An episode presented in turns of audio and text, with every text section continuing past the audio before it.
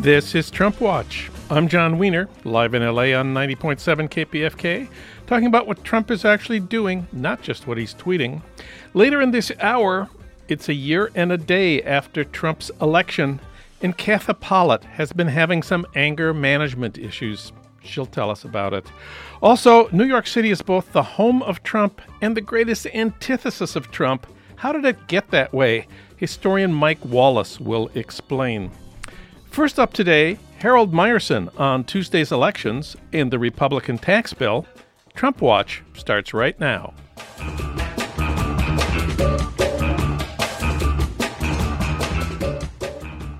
Well, on the first anniversary of Trump's election, that was Tuesday, voters rejected Trumpism and Republicans all over the place. For comment, we turn to Harold Meyerson. Of course, he's executive editor of the American Prospect and a contributor to the LA Times op ed page and other publications. We reached him today in our nation's capital. Harold, welcome back. I feel very welcome. Always good to be here, Jon. Well, the news today is about Roy Moore, the Republican. He's the Republican candidate for the Senate in Alabama, but maybe not after today's news. Fill us in on the latest on Roy Moore. Well, the Washington Post political reporters in Alabama uncovered uh, several reports of uh, Roy Moore's interaction when he was in his 30s with uh, with teenage girls one of which uh, was with a 14 year old girl who uh, he uh, had undressed, and apparently there was some feeling, but no. Not, not, not, nothing of the, the the kind that Bill Clinton said enabled him to say he had no relations with uh, Monica Lewinsky. Uh, so um, uh, this was uh, revealed today. The girl did not want uh, th- this uh, uh, this harassment from uh, Roy Moore. She told some people at the time uh, he was a powerful judge, and uh, uh, she was uh, she and her mother both were willing to go public today. Uh, the Post then uh, also had uncovered uh, attempts at relationships that Moore had with uh, somewhat older teenage girls uh, in uh, in Alabama uh, during the same time. Um, so, uh, the, you know, the, Republican Party has not been having a good week anyway. Uh, Mitch McConnell saw this and said if this was the case, they wanted to, he would not back uh, Roy Moore. They wanted him to drop out right away. Now, this is Alabama, you know, where evangelicals, uh, you know, can come up with all kinds of justifications uh, for uh, older men, uh, actually, frankly, sexually abusing uh, young women or girls. Uh, there was a uh, presidential candidate who actually won last year, uh, who uh, was, uh, uh, you know, c- caught in all kinds of things, including a recording, uh, and that did not deter. What, what was that guy's name again? Uh, rhymes with rum. Uh, uh, yeah, something like that. Yeah. yeah. So, um, uh, you know, the oddities of Atlanta are such Atlanta, not Atlanta, Alabama, Alabama. Uh, are, are such uh, that uh, this is not necessarily um, a, a, a, you know the the end of the road for Roy Moore's uh, candidacy. This is a guy who is uh, extraordinarily uh, Neanderthal, actually, for even by today's Republican standards. Uh, he's certainly not the candidate whom the Republican establishment supported.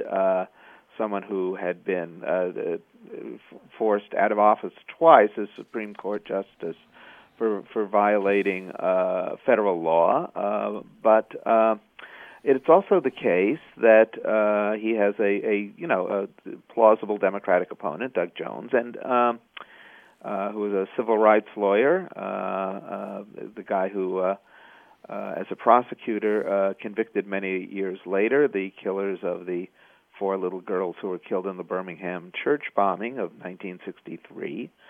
Uh, and uh, this is a somewhat more competitive race than you would expect in Alabama before this.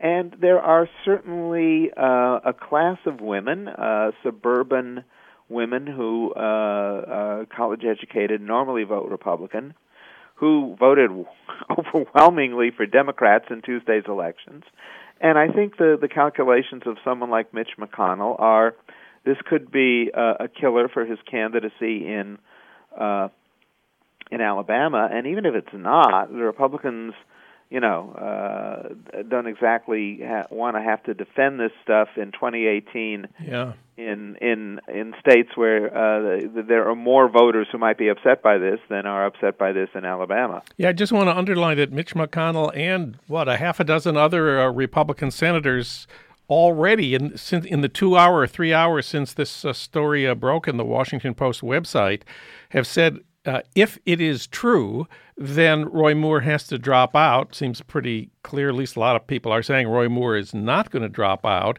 But it is striking, as you say, that so many high level Republicans uh, want him to drop out. And uh, partly it's because he's not their kind. He's he's so he's too wild for the Senate Republicans, but partly because they saw what happened on Tuesday, as you say, suburban voters, especially suburban women, abandoned the Republican Party, especially in Virginia.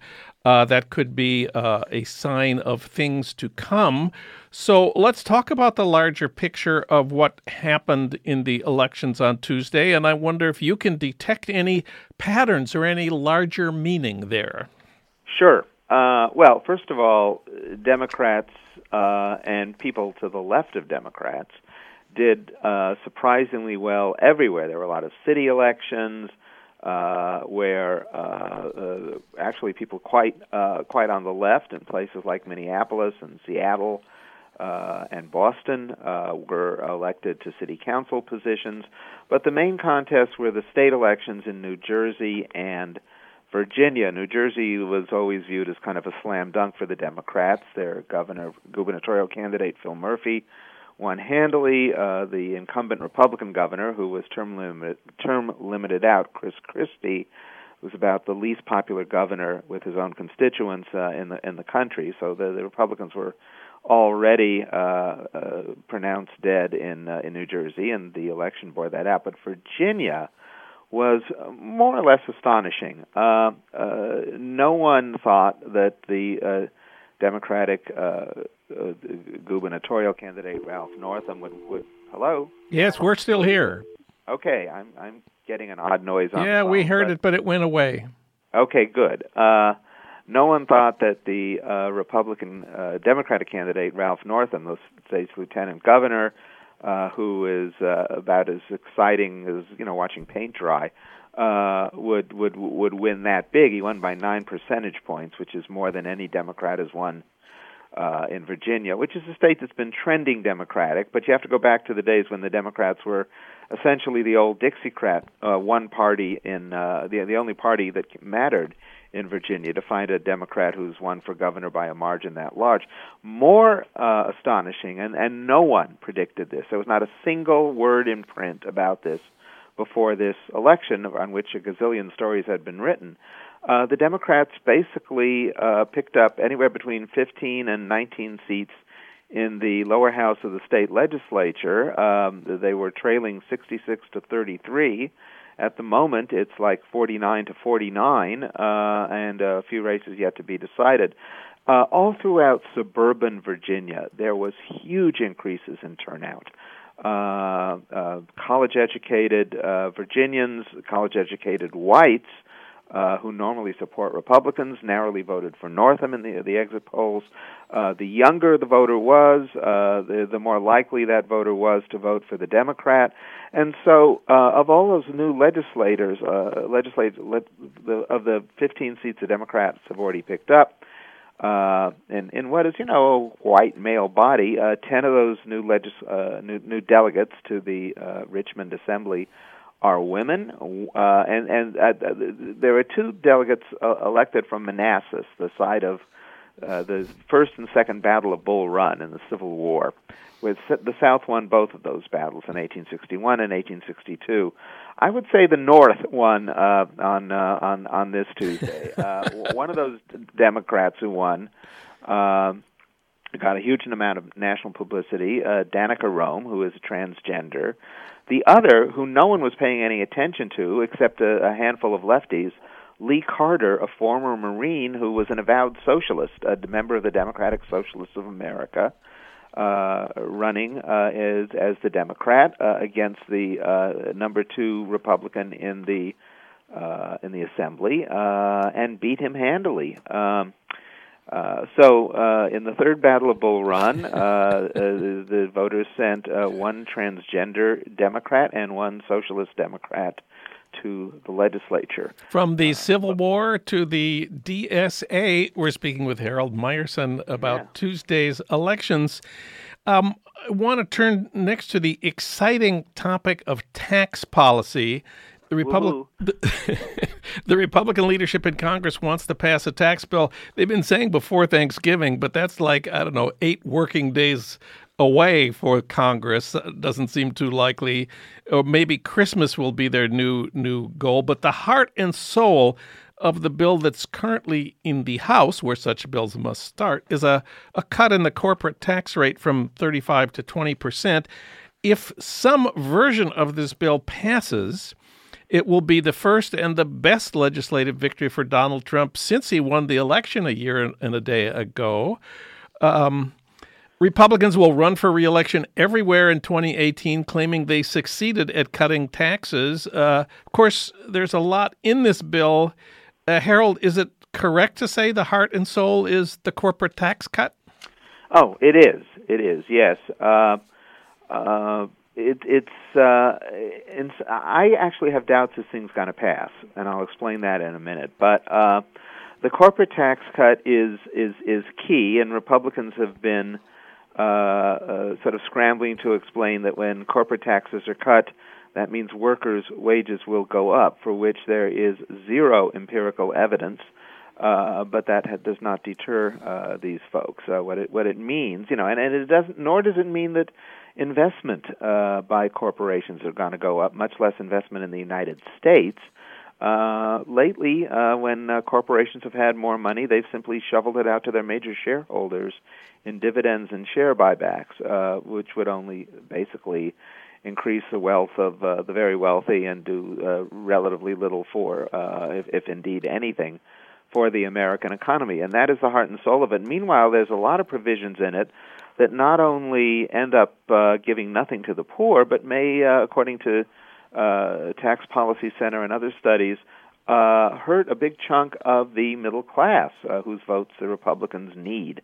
Uh, the the Senate today came out with a version that allowed for the uh, the full level of property tax deduction because they love you know they, they don't want to muck with that but the completely eliminated deduction the deduction on federal taxes that taxpayers can pay can pay for state and local taxes and in states that have relatively high state and local taxes like New Jersey, New York, and uh, California, uh, this would be a disaster. Uh, and the reason I, I, I think this may run into some trouble even before Tuesday's results came out, the most endangered Republican House member in California, Darrell Issa, who only won by 600 votes uh, last November, uh, said he can't support the bill because it, it's going to hurt a lot of his constituents. Well, someone ran the numbers and and and found that uh, uh, half of Darrell uh, Darrell Issa's constituents take a,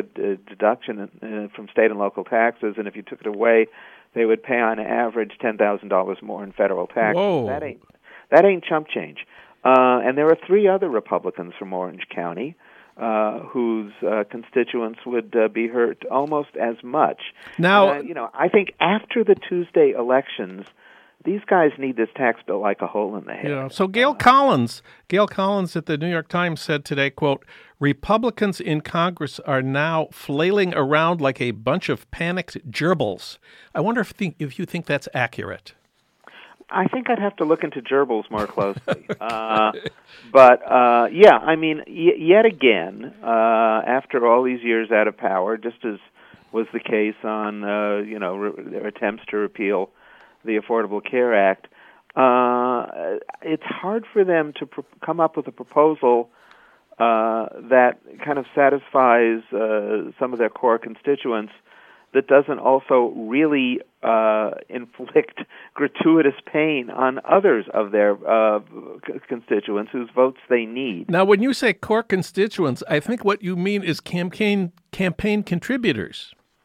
Well, yeah. I mean, obviously, corporations uh, want their taxes lowered, and so that's the uh, sine qua non. Uh, that's the thing they got to have uh, in the uh, in the tax bill. Uh, frankly, the rich are so rich, there isn't really much push among you know the League of American Billionaires to, to, that much to you know to affect their taxes. They're doing just great. Uh, but you know uh, things like getting rid of the state and local tax deduction would really endanger uh, the reelection prospects of most, if not all, of the 14 Rep- uh, Republican Congress members from California. In fact, just today, the Democrats added one more uh, California congressional district on their we think we can take this list, which raises the number I think to nine out of the wow. fourteen. Wow.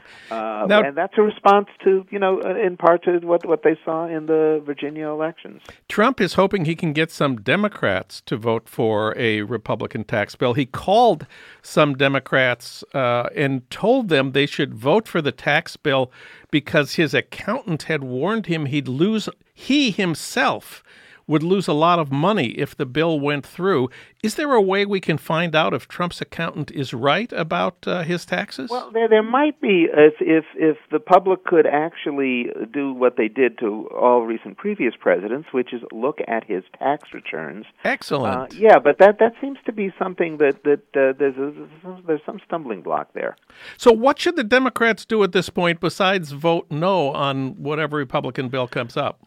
Well, a, a vote no, but beyond that, I mean, there there are proposals they can make, and they did make a proposal which went nowhere about try, sort of sort of a vague thing that would try to force corporations to uh, give some of the tax cut to wages. It's kind of a clunky thing to do. I've long supported the idea, which which actually was enacted in Portland, Oregon, uh, of putting a higher tax on corporations that uh, have a greater than 100 to 1 ratio between CEO pay and median worker pay, and Yes. a lower, ta- you know, a lower tax on on corporations where the ratio is is is lower than that. I mean, there's no reason, as long as you're mucking around with corporate tax rates, that you can't use that to address some of the grotesque economic inequality uh, in this country.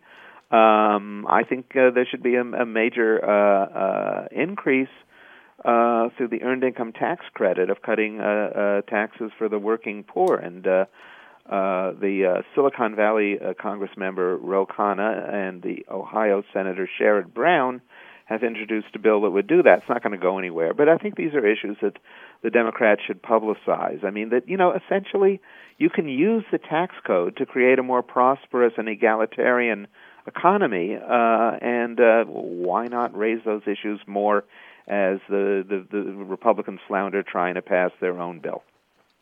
Harold Meyerson, he wrote for prospect.org about the GOP's suburban collapse.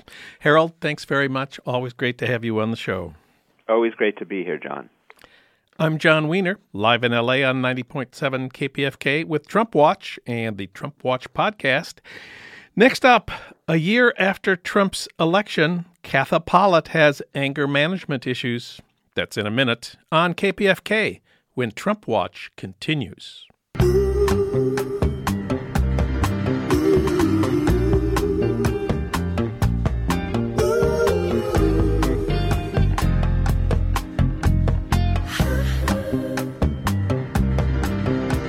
Same old story back again. It's the same old story. This is Trump Watch. I'm Jon Wiener, live in LA on KPFK, streaming at kpfk.org, and online anytime you want it at TrumpWatchPodcast.com.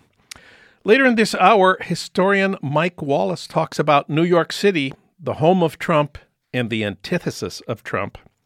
But first, yesterday was the one year anniversary of the election of Donald Trump as the 45th President of the United States. How has the past year been for you? We want to ask Katha Pollitt. Of course, she's a poet, essayist, and columnist for The Nation. She wrote about her year one of Trump for the New York Review Daily. We reached her today in New York City. Hi, Katha. Hi, John. How are you? Well, I'm I'm okay given uh, the news from last night, but I, I have a friend uh, a, a middle class white man and a liberal Democrat who told me that actually his life hadn't changed much since Trump got elected. I wonder what you would say to my friend. that was my friend. I I said, "Oh, how nice for you." Tell it to you know that poor teenage girl, that undocumented girl, blocked for a month from getting an abortion. She's being held in a Texas detention center, apparently run by religious fanatics. Um, you know, a friend of mine had Muslim fa- uh, saw a Muslim family yelled at by a white guy in a supermarket parking lot. Go back to your own country. And my daughter-in-law, my daughter-in-law is Spanish, and she lives in Bloomington, Indiana, um, which is a large and pleasant university town. And she got the hairy eyeball from a passenger for speaking Spanish on the street. Um, yeah, and on and on and on. I think I feel like the quality of life has really changed. That uh, a lot of things that people kept under wraps, they don't anymore, and that's bad. Uh, It- to say nothing of what about those Puerto Ricans and Virgin Islanders still waiting for power and clean water? Well, yeah. yeah, what yeah. about them? And and Their how life has changed. and how are you doing as year one of Trump comes to an end?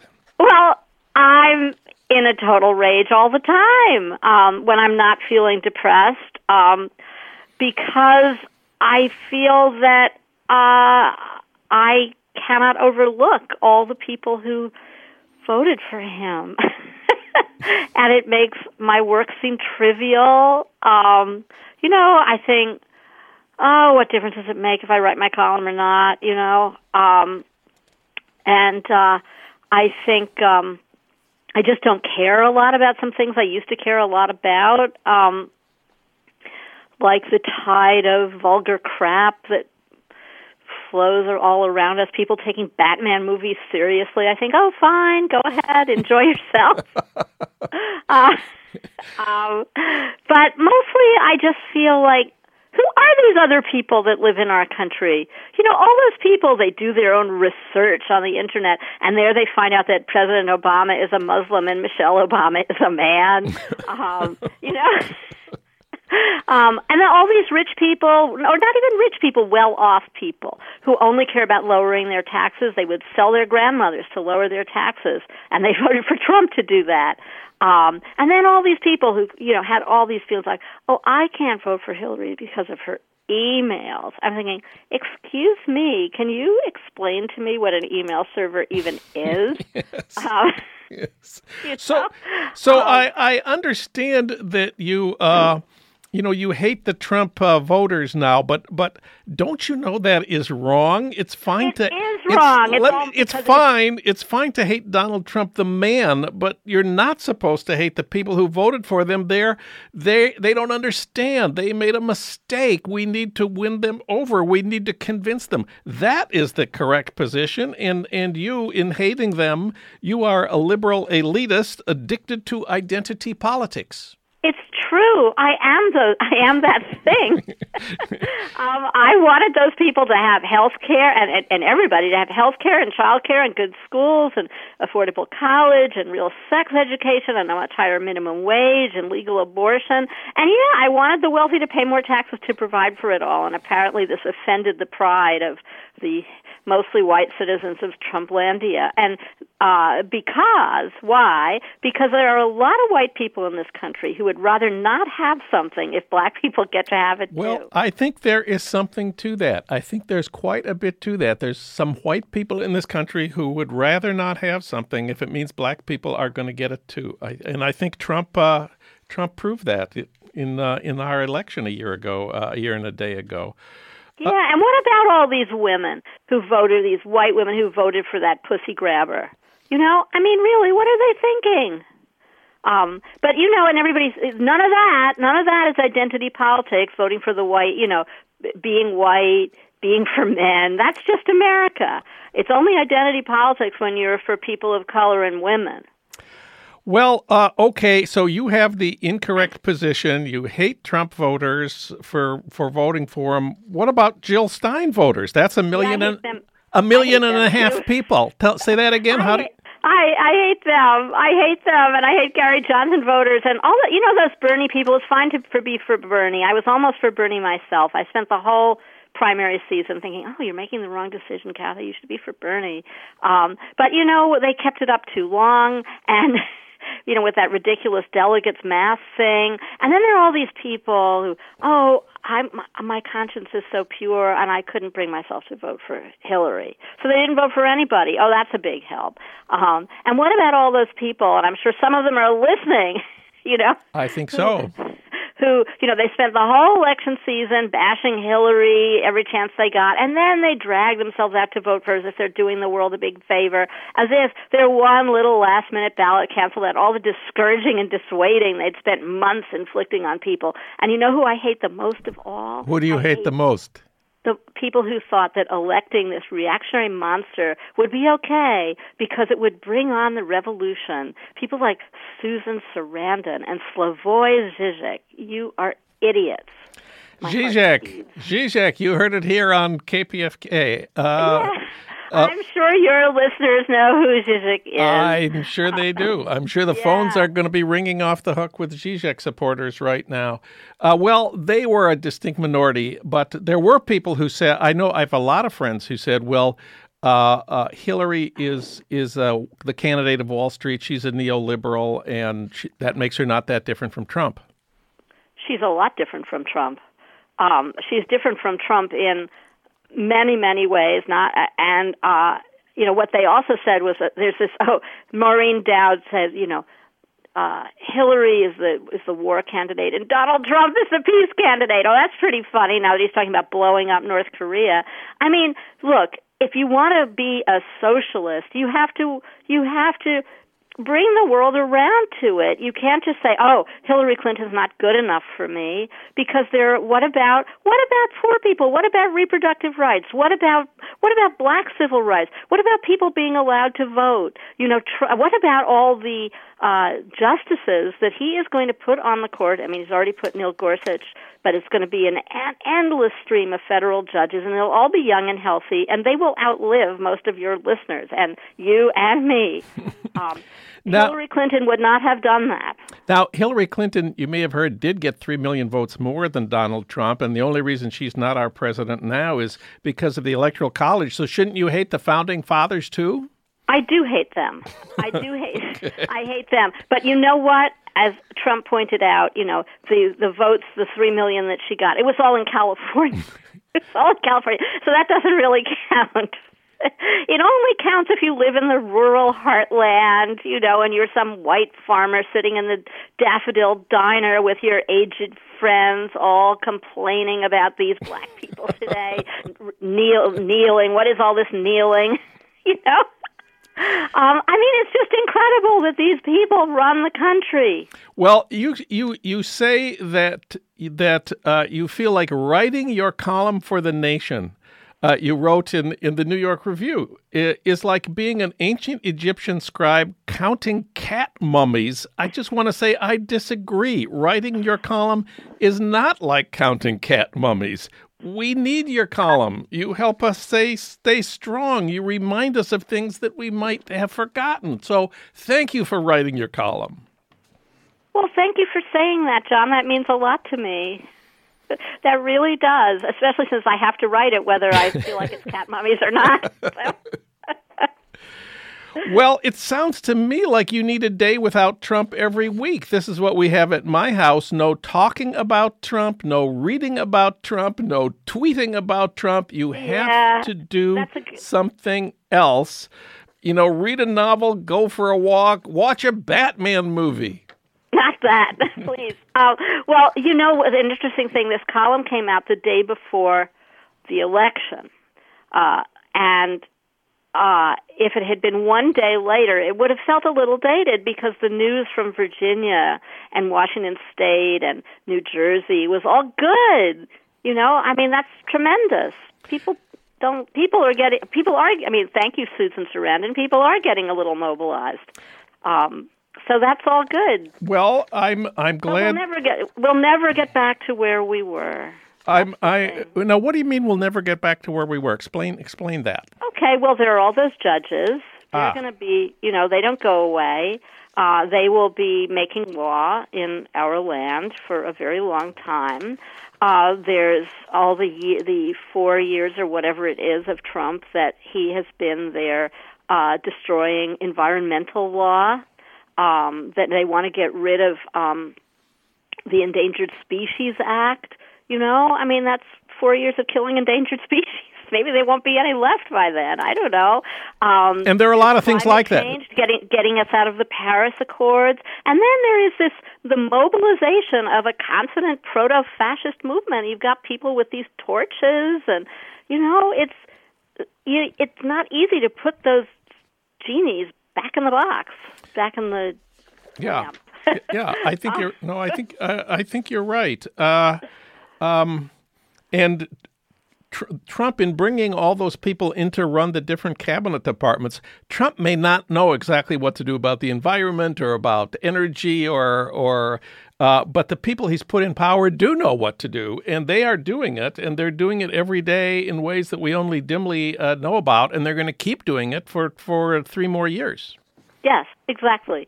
Um, and some things, some things can be undone. Like you know, conceivably, one could pa- pass a great tax bill. One could do better with health care when you know when the Democrats, whenever they come in, can. In. But other things you can't undo, and that's really scary.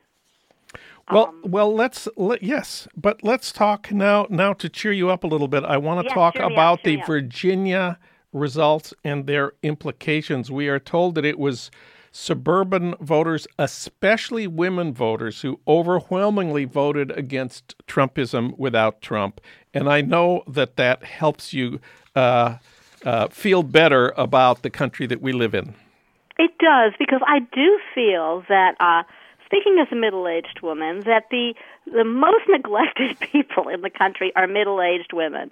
You know, nobody looks at them, nobody asks them what they think. Um, but the one thing middle-aged women have going for them is that they're very networked with each other. They some of the retired ones have some time on their hands, um, and they know how to get things done. Um, and I think they really did come out in force. Unfortunately, Gillespie, the Republican candidate, did get a slight majority of white women's votes. Um, but fortunately, white people are not the whole story of America. Thank God for that. Thank God for that. White people are not the whole story of America. Uh, the other bracing thing uh, about the Virginia results, which Rachel Maddow did a terrific job with last night, or two, yeah, two nights last night, was um, the the contested races. Which the Democrats had previously conceded to the Republicans for the lower house of the state assembly, where all kinds of, two dozen women ran for office, uh, and a whole bunch of them got elected. I think nine of them got elected, and four more may end up winning winning their races, and they may actually take control of the the lower house of the Virginia uh, state assembly, uh, which hasn't happened for decades. I And know, I know, and that's really great. And two thing, I have two things to say about that. Is one is it shows you have to run everywhere. You know, this, for example, this Doug Moore in Alabama. yeah, uh, you know, how likely is it that they're going to elect the Democratic lawyer who prosecuted the people who killed those who blew up that church? Um, but then it turns out that Roy Moore was fooling around with teenage girls. fourteen-year-old teenage girl, which is against the law. It's against It the law. against the law, It- yes. even in Um, Alabama, so- it's against the so law for something. You know, something can happen, and people, you know, you just don't know, and so you have to make an effort everywhere. And then the other thing I want to say is that. um what is the other thing I want to say? Maybe I don't have another. Let me I just stick with. Roy Moore. Let me just stick with Roy Moore for one more Yeah. minute. So, uh, the Washington Post uh, this afternoon published some very a very convincing, well documented story that uh, Roy Moore sexually uh, uh, assaulted a 14 year old girl, which is a crime in the state of Alabama, and I think two or three other teenage girls said he had tried to quote date them when he was in his uh, 30s, and their mothers didn't let them. So we have corroboration. Uh, um, the leadership, the the Senate leadership of the Republican Party has called on him to withdraw, but the news, uh, at least an hour ago, was he's not going to withdraw. He's claiming that's all lies. Uh, uh, you know, women women lie about things that happened to them when they were 14 years old, and that this woman is lying, and so he's going to run. And uh, the speculation I heard was he may very well win, and then you'll be depressed again. You're right. you Um, hadn't thought of that. He may still win because you know why? or- Because evangelicals, especially including evangelical women, will say, "Well, why should we believe a 14-year-old girl?" This, well, they'll also say, you know, um, we're all sinners. yeah, This is a fallen world. Um, he's become a very godly person, um, and I'm voting for him because we can't have the Democrats because they'll make abortion legal or keep it legal. I Uh, mean, that- they have they're very strategic and um, instrumental voters, and I don't think they. I, I think all this stuff about uh, virtue and religion and family values. It's this is the same crap it always was. Am I allowed to say crap on your show? you certainly can. okay. Uh, same garbage it always was. Garbage, same garbage it always was. But it's interesting that the Senate Republican leadership does not want him to run because I think they saw what happened in Virginia. They saw that suburban Yes. women uh, do not want to vote Republican, especially if the Republicans are tied to uh, middle aged men who assault teenage uh, uh, girls. Uh, they would rather, Mitch McConnell would rather lose a, a, a surefire Republican seat to a Democrat than tie the Republican Party uh, to this guy, Roy Moore. And that is a kind of progress, I think. Well, we'll see what happens. Um, you know, I mean, uh, uh, David Vitter was a representative in Louisiana, and he was sleeping with prostitutes, and the prostitute uh, ended up killing herself, and Vitter uh, went on to become a senator from Louisiana. So. You know, I've heard that there was a presidential candidate, and there was actually a videotape of of him boasting about sexually assaulting women. Well, that's see, that's the worst of it. That's where you think, you know, if to the extent that the president sets the tone for the country, look at the example he's setting. Look at the example. It is just, it's just so terrible. And people voted for him. They said uh, either whether they don't believe these. I mean, uh, what's her name? Uh, Sarah Huckabee Sanders said, you know, all the women who accused him are lying. All fifteen of them, all fifteen of them, uh, they're all lying. So they just say these things, and people who want to believe it can believe it. Well, I'm sorry our time is up. Katha Pollitt's report on Trump year one is titled Anger Management. It's at the New York Review Daily online at nybooks.com. Thank you, Katha. It's always great to have you on the show. Thanks so much for having me, Jon. It was fun. I'm Jon Wiener, live in LA on 90.7 KPFK, and this is Trump Watch. Next up, New York City. It's the antithesis of Trump. That's in a minute on KPFK when Trump Watch continues.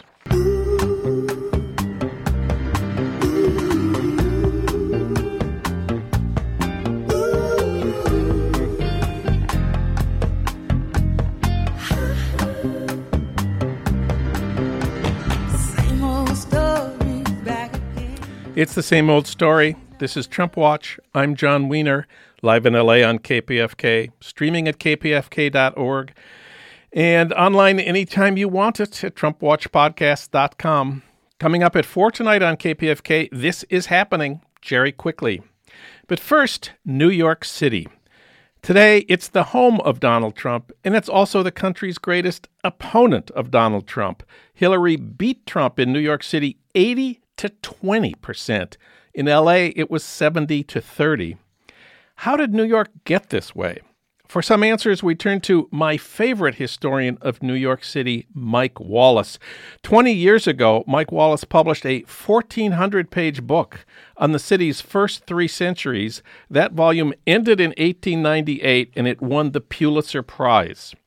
Now the next installment has arrived. It's 1,200 pages long and it covers 20 years, the crucial 20 years from 1898 to 1919. It's called Greater Gotham. Mike Wallace teaches at the City University of New York. He's one of the founders of the Radical History Review. We reached him today at home in Brooklyn. Hi, Mike. Hey, Jon. Well, Trump, let's start with Trump claims to be a billionaire. How similar were the richest people in New York City at the turn of the century? J.P. Morgan, Rockefeller. Morgan and Rockefeller were in an altogether different class in all senses of the word. Uh, for one thing, they saw New York City as their capital, and they wanted it to be up to European capital standards. So they put lots of money into highbrow cultural, educational, and scientific institutions like the Metropolitan mm-hmm. Museum of Art or the Institute for Medical Research. Trump is about me, me, me, not we, we, we. Morgan and Rockefeller also contributed to charities and poor relief through their Episcopal and Baptist churches. The depths of Trump's deficiencies and philanthropies one day or another is going to be revealed when we get access to his tax return. but the the big difference is in the vision thing. Morgan and Rockefeller disagreed on all kinds of things. They were as chalk and cheese, but they had a joint vision that looked at the whole macroeconomy of the United States and they looked at it and they said, it's for the birds. Free enterprise capitalism is making a mess of things. If you have competition between thousands of firms, they cut prices, uh, lower profits, then you have to cut wages, then you encourage unionism, you crush the unions, then you worry about socialism. No, no, no, no, no. This is no way to run a railroad. So what they decided to do was to wring as much competition out of the macroeconomy of the country as possible. And they did this with incredible speed in the great merger wave of 1898 to 1904, in which thousands of competitive enterprises were consolidated into hundreds of giant corporations like United States Steel, General Electric, AT&T, most of whom housed their headquarters in the skyscrapers that erupted from lower Manhattan's bedrock. But the, this this crowd, the corporate class, which really comes into being at this moment, also despised what it considered to be lunatic political competition between the cities and towns that were clustered around the harbor. New York, the mostly Manhattan, the most uh, the biggest city in the country. Brooklyn was the fourth largest metropolis, and yet they were rivals and they should have been working together to solve common problems like fixing up the harbor or fending off a challenge from Chicago. So they took the lead in arranging a merger of competing jurisdictions into the megalopolis called Greater New York. Compare this with Trump's complete absence of any vision whatsoever, anything larger than his uh, balance sheet for the subsequent years. I suspect if Morgan or Rockefeller run across somebody like Trump, the equivalent of him in that day, they would have called him a gutter snipe, someone of unsavory manners and morals. A gutter snipe. Uh, well, the physical city of New York was transformed between 1898 and 1919. Uh, let's talk about uh, infrastructure. Well, the what what the the corporate class had uh, constructed was a merged megalopolis that existed at that moment, 98, on paper. So what they set about doing, and the municipal authorities as well, was to turn something that was on paper into something that was in reality. And this had uh, this, led to a frenzy of new construction Bridges were thrown across the East River. Subways were dug beneath the landscape. Conduits pulled water from the mountains of the north and generated power that was spread throughout the super city. The populace expanded into this enormous new terrain, uh, and they tore up uh, agricultural Brooklyn and planted middle class subdivisions instead of cabbages it, the rate of transformation of this infrastructure was so dramatic that the largely bucolic Bronx was rapidly changed into had it been an independent city, the sixth largest city in the United States. But they also worked on external uh, infrastructure, links to the nation and the world by land and by sea.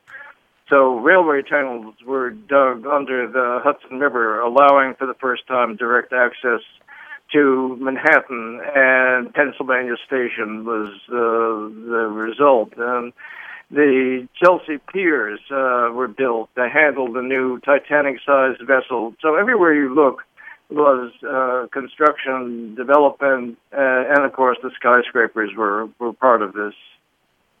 So we had a a new corporate class, very different from Donald Trump kind of of uh, capitalism. What did the progressives and the radicals of early 20th century New York make of the consolidation brought about by the new corporate class? Well, it depended on the metrics that you use to uh, assess uh, success. Uh, what the corporate crowd stressed, and not unreasonably, was greater efficiency, greater productivity, and private profitability above all else. And from that metric, Gotham, Greater Gotham, did seem like a resounding success. But there were other scales on which one could measure the attained degree of civic and social justice, the attention paid to enhancing the common weal as opposed to the private profitability. And New York was a bristle in this period with a variety of movements that sought to redress inequalities of wealth, which were spectacular, uh, and inequities of treatment, uh, and to promote access to social goods like health care, housing, and education. Um, there were a, a, wide variety of reform movements.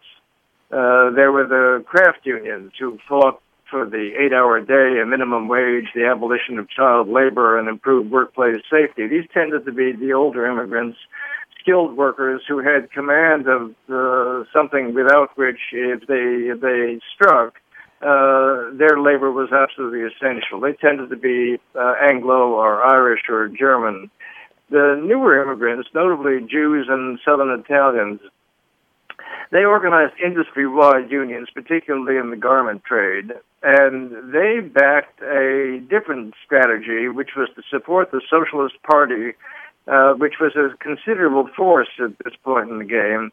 Uh, the notion that you could win political power through the ballot, and then establish minimum standards for wages and working conditions and the like the socialists in New York uh, and elsewhere had a, a, a broader agenda. They called for providing as rights, not as commodities, things as varied as day nurseries, free school lunches, public libraries, fireproof tenement housing. All of these things were to be paid for from the public purse. They fought also for something that was very popular amongst European socialists, the institution of social insurance programs, such as health insurance, uh, or unemployment insurance, or uh, old age uh, pensions. Um, particularly in the in the depressions, which were characteristic of capitalism big time in this period, uh, socialists urged hiring the unemployed to build highways, schools, and other public works. So there, there was a broad front of people who were operating from different political and cultural premises uh, from the corporate elite. Uh, we haven't talked about women yet. What about the fight on behalf of rights for women? Several things here. The period was known for the emergence of what was called the new woman. And this referred to women who were going into the workforce, but not in those traditional only, and not only in those traditionally female coded like nursing and teaching or the sex trades for that matter. But partly a result of the huge expansion of the corporate sector. Those skyscrapers were filled with clerical workers and accountants and uh, enormous numbers of women were hired uh, in in those domains. Oh, but department stores exploded in size and need for uh, sales girls. Restaurants needed waitresses, um, et cetera, et cetera. But the biggest, most central uh, form of female entering the workforce was in the garment trades, where thousands, tens of thousands of uh, women not only uh, joined the unions, but led massive women's strikes, uh, which were essential uh, in terms of transforming working conditions in the city. At the same time, the suffrage movement was underway. Again, new women, but now in the political sphere, more middle class than working class, uh, but demanded the right to vote. Uh, and uh, also, uh, they made an alliance with working class women to support the strikes and also then to get support for the suffrage movement. Uh, in 1917, they were victorious, and literally 100 years ago, virtually to the day.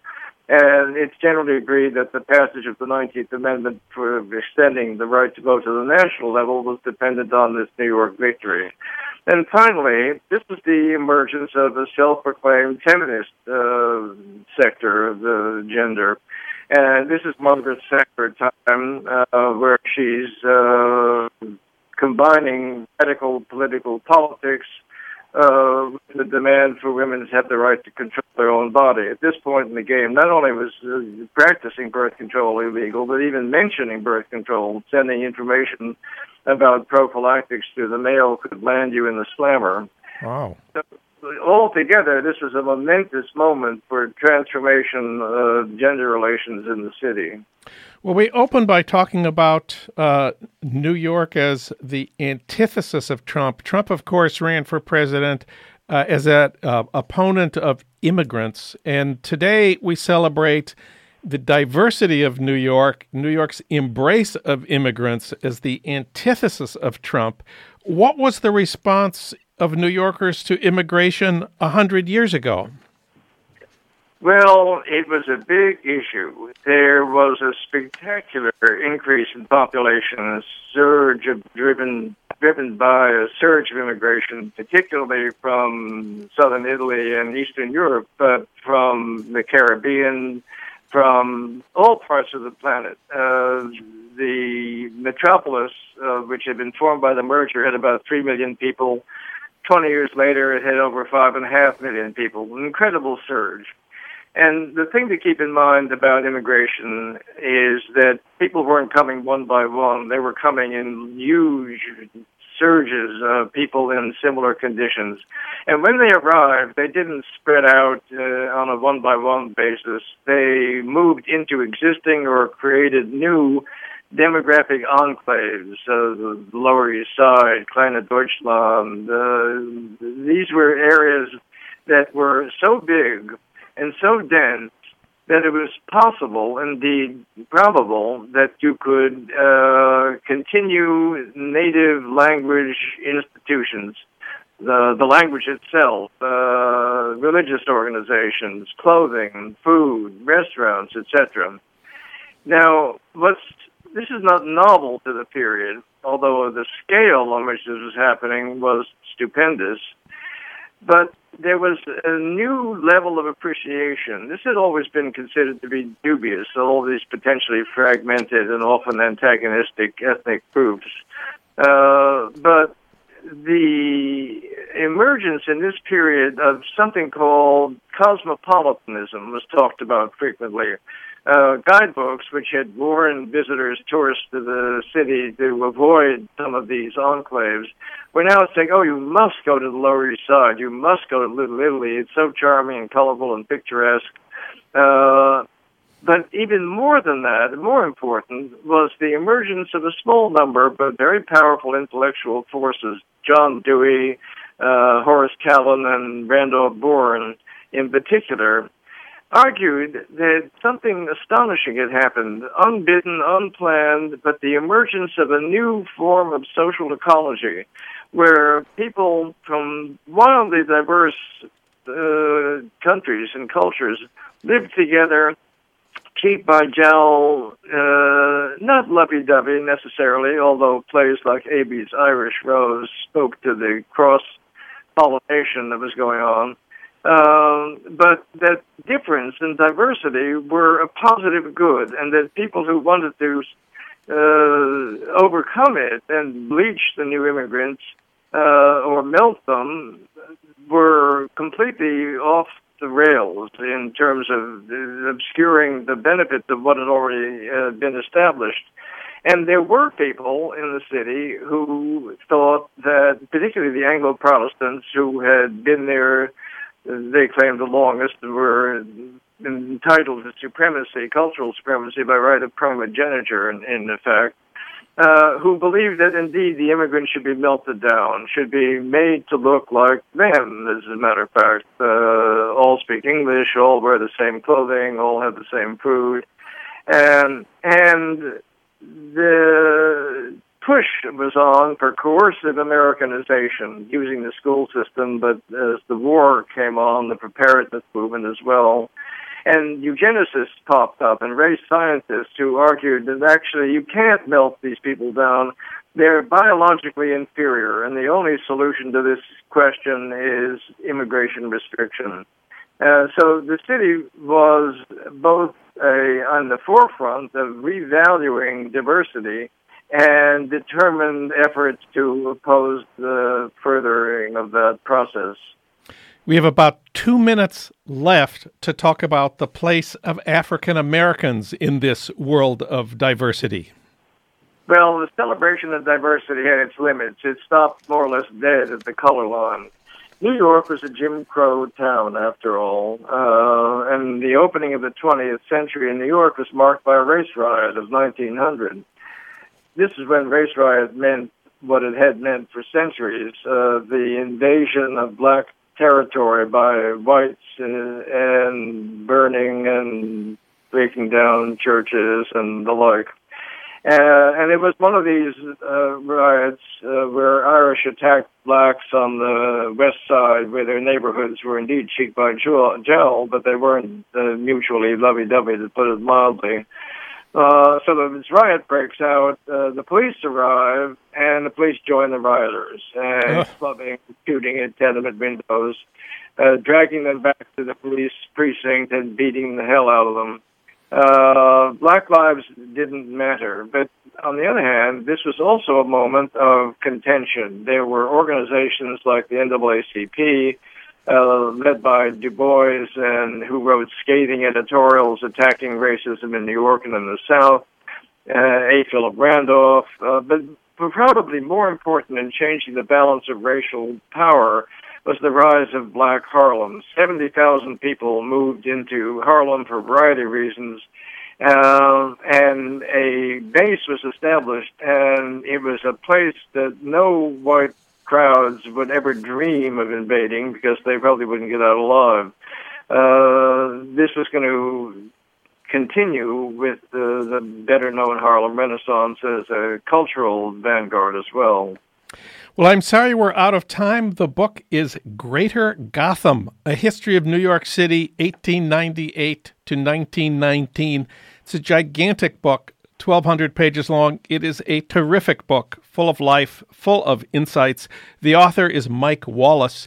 He won the Pulitzer Prize for the predecessor volume. Mike, congratulations on this book, and thanks for talking with us today. Thanks so much, Jon. Thanks for having me on.